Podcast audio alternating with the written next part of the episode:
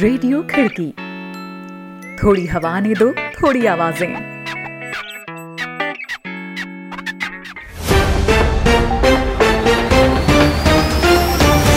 आज है 8 मार्च, दिन सोमवार।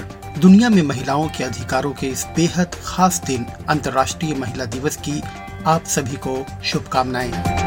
खिड़की इंटरनेशनल बुलेटिन में अभिवादन स्वीकार करें शादाब हसन खान का। एक नज़र कार्यक्रम की खास खबरों पर। सार्वजनिक जगहों में चेहरे को ढके जाने के खिलाफ स्विट्जरलैंड में जनमत संग्रह, प्रतिबंध के पक्ष में मतदान। चीन ने दी अमेरिका को चेतावनी, ताइवान मामले से रहे दूर। यमन में सऊदी गठबंधन ने विद्रोही हुती लड़ाकों के ठिकानों पर बरसाए बम। रहेंगी दुनिया भर की और भी अहम खबरें तो बने रहे बुलेटिन में शादाब हसन खान के साथ। आप सुन रहे हैं खिड़की इंटरनेशनल बुलेटिन। अंतर्राष्ट्रीय खबरों पर विश्वसनीय आवाज़ें।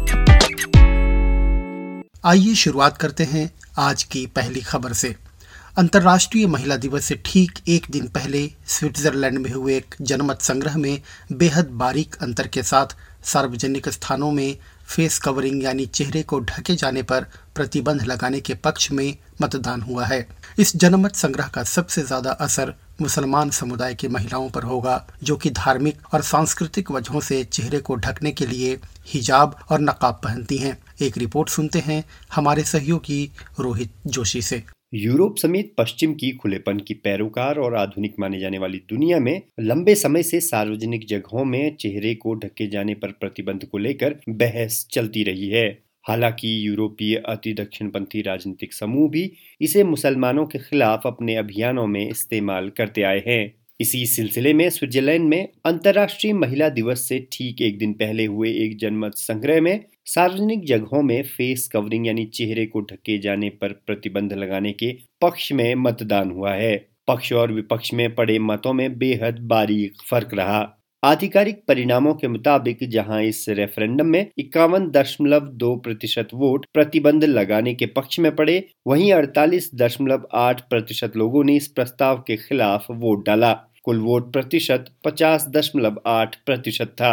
हालाँकि दक्षिणपंथी दल स्विस पीपल्स पार्टी की ओर से लाए गए प्रस्ताव yes to ban on full facial coverings में बुरका या हिजाब का ज़िक्र तो नहीं किया गया था, लेकिन स्वाभाविक तौर पर मीडिया और लोगों के बीच इसे बुरका बैन अभियान के तौर पर ही देखा गया। इस कैंपेन के पक्ष में स्विट्जरलैंड में जगह जगह लगाए गए पोस्टर्स में बुरका पहनी महिलाएँ दर्शाई गई हैं और स्टॉप रेडिकल इस्लाम और स्टॉप एक्सट्रीमिज्म के नारे लिखे गए हैं। इधर स्विट्जरलैंड के प्रमुख इस्लामिक समूह सेंट्रल काउंसिल ऑफ़ मुस्लिम्स ने एक बयान में इसे मुसलमानों के लिए काला दिन बताया है। बयान में कहा गया है, आज के फैसले ने सारे पुराने घावों को खोल दिया है और कानूनी असमानता को विस्तार दिया है। साथ ही इसके ज़रिए अल्पसंख्यक मुसलमानों को अलग थलग करने का एक साफ़ संदेश देने की कोशिश की गई है। काउंसिल ने कहा है कि इस फैसले को कोर्ट में चुनौती दी जाएगी। स्विट्जरलैंड की सरकार ने भी इस प्रतिबंध के खिलाफ तर्क देते हुए कहा है कि यह काम सरकार का नहीं है कि वह महिलाओं को आदेश दे कि वह क्या पहने और क्या नहीं।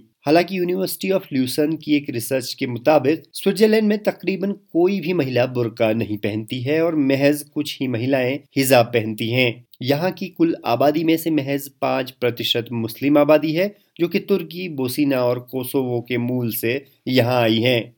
पश्चिमी देशों में, जहाँ एक और दक्षिणपंथियों की ओर से इस्लामिक चरमपंथ का हवाला देकर फेस कवरिंग के खिलाफ तर्क दिए जाते रहे हैं, वहीं प्रगतिशीलों का भी एक धड़ा है, जो कि फेस कवरिंग और बॉडी कवरिंग को पितृसत्ता की ओर से महिलाओं पर थोपी गई एक बंदिश के तौर पर इसके खिलाफ तर्क देता है। रिपोर्ट सुना रहे थे रोहित जोशी। यह कार्यक्रम आप खिड़की डॉट कॉम के साथ ही खिड़की के यूट्यूब चैनल, फेसबुक पेज और व्हाट्सएप ग्रुप में भी सुन रहे हैं। और मैं हूँ शादाब हसन खान। अब रुख करते हैं चीन का। चीन के विदेश मंत्रालय ने अमेरिका के राष्ट्रपति जो बाइडेन के प्रशासन से चेतावनी भरे लहजे में कहा है कि वह अपने पूर्ववर्ती डोनाल्ड ट्रंप के ताइवान का समर्थन करने वाली खतरनाक नीति से पीछे हट जाए। उन्नीस सौ उनचास में खुद को चीन से अलग करने का ऐलान कर चुके छोटे से आइलैंड देश ताइवान पर चीन अपना दावा करता है। यह बात रविवार को चीन के विदेश मंत्री वांग ई ने बीजिंग में चल रही वहाँ की संसद की बैठक के दौरान कही। हालाँकि अमेरिका का ताइवान के साथ कोई आधिकारिक संबंध नहीं है, लेकिन अनौपचारिक तौर पर दोनों के बीच बड़े पैमाने पर गठजोड़ है। डोनाल्ड ट्रंप के अपने आधिकारिक कैबिनेट अधिकारियों को भेजकर ताइवान का समर्थन करने से चीन बौखलाया हुआ है। वांग ने कहा कि हमारा देश ताइवान के मामले में कोई समझौता नहीं करेगा। जवाब में राष्ट्रपति जो बाइडेन ने कहा कि अमेरिका बीजिंग के साथ नागरिक संबंधों को ज़्यादा से ज़्यादा बढ़ाने के पक्ष में है। हालाँकि उन्होंने ट्रंप के दौर में व्यापार, तकनीक और मानव अधिकारों को लेकर चीन से भिड़ंत वाली नीतियों से हटने के कोई संकेत नहीं दिए। वहीं वांग ने यह साफ़ नहीं किया कि बाइडेन प्रशासन ने उनकी चेतावनी अनसुनी की तो चीन क्या कदम उठाएगा। लेकिन चीन की कम्युनिस्ट पार्टी ने धमकी दी है कि अगर ताइवान आधिकारिक तौर पर स्वतंत्रता की घोषणा करता है या चीन में अपने विलय में देरी करता है तो वह उस पर हमला कर देगा।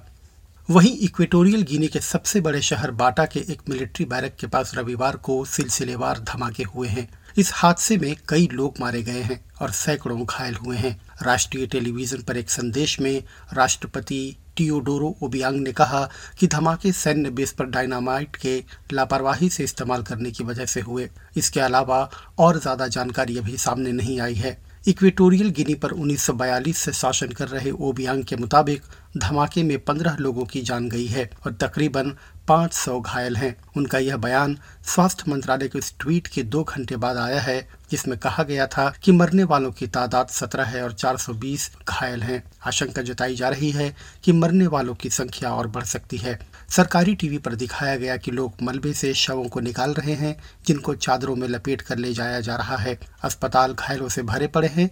मीडिया में लोगों से रक्तदान करने की अपील की जा रही है। अब बात सऊदी अरब की।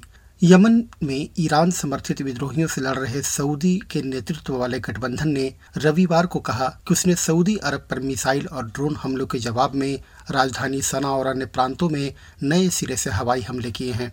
हुती विद्रोहियों के कब्जे वाली यमन की राजधानी सना में निवासियों ने रविवार को शहर पर बमबारी होने पर तेज धमाके की आवाज़ें सुनी। सऊदी अरब की आधिकारिक समाचार एजेंसी ने गठबंधन के एक प्रवक्ता, कर्नल तुर्की अल मालिकी के हवाले से कहा, आम लोगों और उनके प्रतिष्ठानों को निशाना बनाना हद पार करने के समान है। उन्होंने हूती के नाम से जाने जाने वाले ईरान समर्थित विद्रोहियों की तरफ़ से हाल ही में सऊदी अरब के शहरों में मिसाइल और ड्रोन से हमले किए जाने की ओर इशारा करते हुए यह बात कही। उन्होंने कहा, आतंकवादी नेता इसके लिए जिम्मेदार हैं। हुती विद्रोहियों की ओर से चलाए जा रहे मसीरा सैटेलाइट टीवी चैनल ने खबर दी है कि यमन की राजधानी में कम से कम सात हवाई हमले हुए हैं। बीते दिनों के नाटकीय घटनाक्रम के बाद नेपाली संसद के निचले सदन प्रतिनिधि सभा की रविवार को पहली बैठक हुई। 24 फरवरी के सुप्रीम कोर्ट के आदेश के बाद राष्ट्रपति विद्या देवी भंडारी ने पिछले सप्ताह प्रतिनिधि सभा के इस सत्र को बुलाया था। सुप्रीम कोर्ट ने प्रधानमंत्री के पी शर्मा ओली की ओर से सरकार को भंग किए जाने के फैसले को असंवैधानिक बताया था। स्थानीय मीडिया के मुताबिक सत्र में शामिल होने के लिए दोपहर में संघीय संसद भवन पहुँचे प्रधानमंत्री ओली। मीटिंग शुरू होने से पहले ही वापस चले गए और सत्तारूढ़ नेपाल कम्युनिस्ट पार्टी के पुष्प कमल दहल प्रचंड के नेतृत्व वाले धड़े ने भी वॉक आउट कर दिया। नेपाल की मुख्य विपक्षी पार्टियों, नेपाली कांग्रेस और जनता समाजवादी पार्टी के सांसदों ने कॉन्स्टिट्यूशनल काउंसिल के विवादास्पद अध्यादेश को वापस लेने की मांग की, जिसके बाद स्पीकर को सत्र को 10 मार्च तक के लिए टालना पड़ा। प्रतिनिधि सभा की अगली बैठक अब बुधवार को होनी है। चलते चलते एक और खबर पर नज़र। फिलीपींस के उत्तरी इलाके में एक साथ कई जगहों पर पुलिस की छापेमारी में कम से कम नौ कार्यकर्ता मारे गए हैं। यह घटना राष्ट्रपति रोड्रिगो दुतेरते के उस बयान के दो दिन के बाद हुई है, जिसमें उन्होंने सरकारी बलों को पूरे देश में साम्यवादी विद्रोहियों को मार डालने और उनका पूरी तरह सफाया करने का आदेश दिया था। पुलिस के मुताबिक, मेट्रो मनीला के इर्द गिर्द के तीन प्रांतों में रविवार को की गई इस कार्रवाई में छह लोग हिरासत में भी लिए गए हैं, जबकि छह लोगों के फरार होने की बात कही गई है। पुलिस ने कहा कि उनके पास 18 लोगों को गिरफ़्तार करने का वारंट था।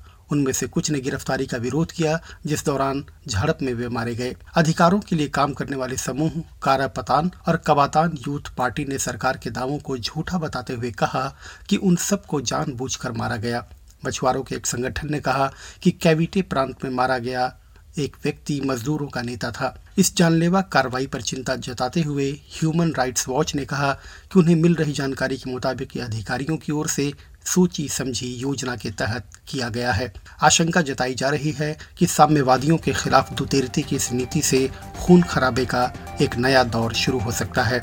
जैसे कि कुछ समय पहले नशीले पदार्थों के खिलाफ उनकी जंग में बच्चों समेत हज़ारों लोगों को मार दिया गया था। तो दोस्तों, आज के बुलेटिन में इतना ही। ये बुलेटिन आपको कैसा लगा, इस बारे में ज़रूर कमेंट करें। आप जिस भी प्लेटफॉर्म पर खिड़की को सुन रहे हैं, लाइक और शेयर करना ना भूलें। खिड़की के यूट्यूब चैनल को भी सब्सक्राइब करें और बेल आइकन टैप कर ले, ताकि हर अपडेट आपको मिलती रहे। अभी के लिए शादाब को दीजिए इजाज़त। कल फिर होगी मुलाकात। आप जहाँ चाहें, हमें सुन सकते हैं। खिड़की डॉट कॉम के साथ ही खिड़की के यूट्यूब चैनल और फेसबुक पेज पर भी। नमस्कार।